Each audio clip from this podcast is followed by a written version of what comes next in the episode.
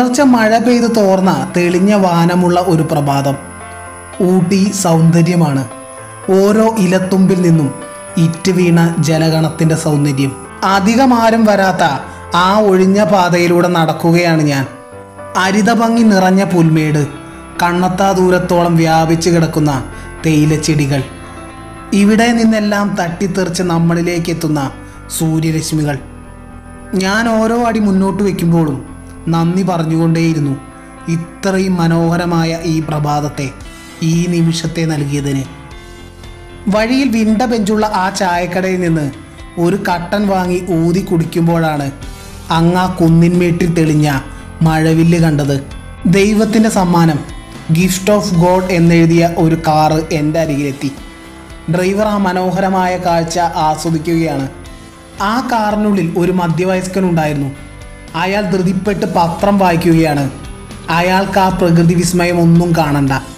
അയാൾക്ക് ചുറ്റുമുള്ള എല്ലാത്തിനെയും മറക്കും വിധം ആ ദിനപത്രം വലുതായിരുന്നു.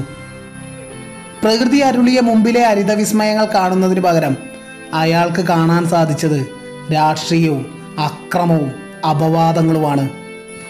നമ്മുടെ ഉള്ളിലെ നിരന്തരമായ യുദ്ധങ്ങൾ, പരസ്പരമുള്ള രാഷ്ട്രീയം, നമ്മെ നൊമ്പരപ്പെടുത്തുന്ന ഗോസിപ്പുകൾ, ഇത്തരം കാര്യങ്ങളെ കൊണ്ട് നിറഞ്ഞതാണ് നമ്മുടെ മനസ്സുകൾ. മനസ്സിൽ നിന്ന് ആ ദിനപത്രത്തെ നിലത്തു വയ്ക്കുന്നത് എങ്ങനെയാണെന്ന് നിങ്ങൾക്കറിയില്ലെന്ന് വന്നാൽ, പ്രകൃതി നമുക്ക് നൽകുന്ന ആ ഹോളിസ്റ്റിക് ശാന്തിയും സമാധാനവും ആഹ്ലാദവും അനുഭവിക്കാൻ നമുക്ക് സാധിക്കില്ല. ഉന്നത വിദ്യാഭ്യാസമുള്ളവർ എന്ന അഭിമാനം കൊണ്ട് കോൺക്രീറ്റ് രമ്യഹർമ്മ്യങ്ങളിൽ വാഴുന്ന മനുഷ്യൻ്റെ ഏറ്റവും വലിയ പ്രശ്നം മനസ്സാണ്. മാനസിക വ്യാധികൾ, സ്ട്രെസ്, ടെൻഷൻ. എന്നാൽ പ്രകൃതിയുമായി അടുത്തിടപഴകി ചെളിയിൽ കാൽ പതിപ്പിച്ച് നിൽക്കുന്ന, നിഷ്കളങ്കമായി പുഞ്ചിരിക്കാൻ കഴിയുന്ന കുറേ മനുഷ്യരുണ്ട്. അവർക്ക് ഒരു ടെൻഷനും സ്ട്രെസ്സുമില്ല, ഡിപ്രഷനുമില്ല. വാസ്തവത്തിൽ നമ്മുടെ മനസ്സിന് സമാധാനം നൽകുന്ന, ശാന്തി നൽകുന്ന ആ ദിവ്യാൗഷധമാണ് ആ പച്ചപ്പ്, പ്രകൃതി. നിങ്ങളത് ആസ്വദിക്കാതെ മറ്റൊന്നിൽ മുഴുകുമ്പോൾ നിങ്ങളുടെ ശാന്തി, നിങ്ങളുടെ സമാധാനം അതിന് ബലി നൽകുകയാണ്. ഈ പച്ചപ്പിനെ, ഈ പ്രകൃതിയെ നിങ്ങൾ ആസ്വദിക്കാൻ ആരംഭിക്കുമ്പോൾ നിങ്ങൾ ജീവിക്കാൻ ആരംഭിക്കുന്നു. പ്രഭാതത്തെ കാണാത്ത, അറിയാത്ത മനുഷ്യൻ അവൻ അവനെ അറിയാത്തവനാണ്.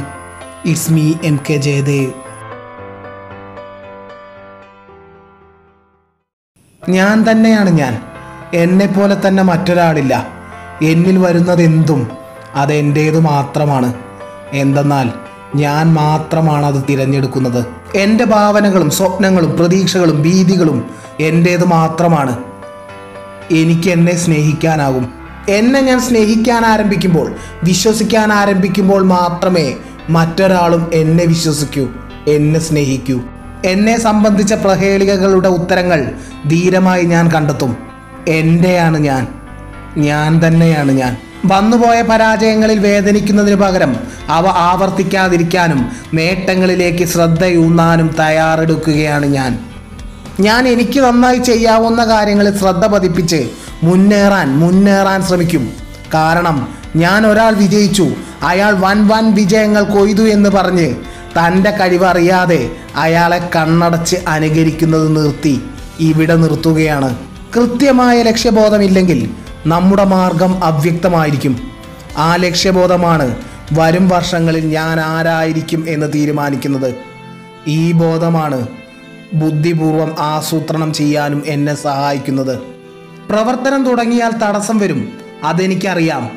വലിയ ലക്ഷ്യങ്ങളെ ചെറിയ ചെറിയ കഷ്ണങ്ങളാക്കി മുറിച്ച് മുറക്കി നേടാം, അതെനിക്ക് നന്നായി അറിയാം.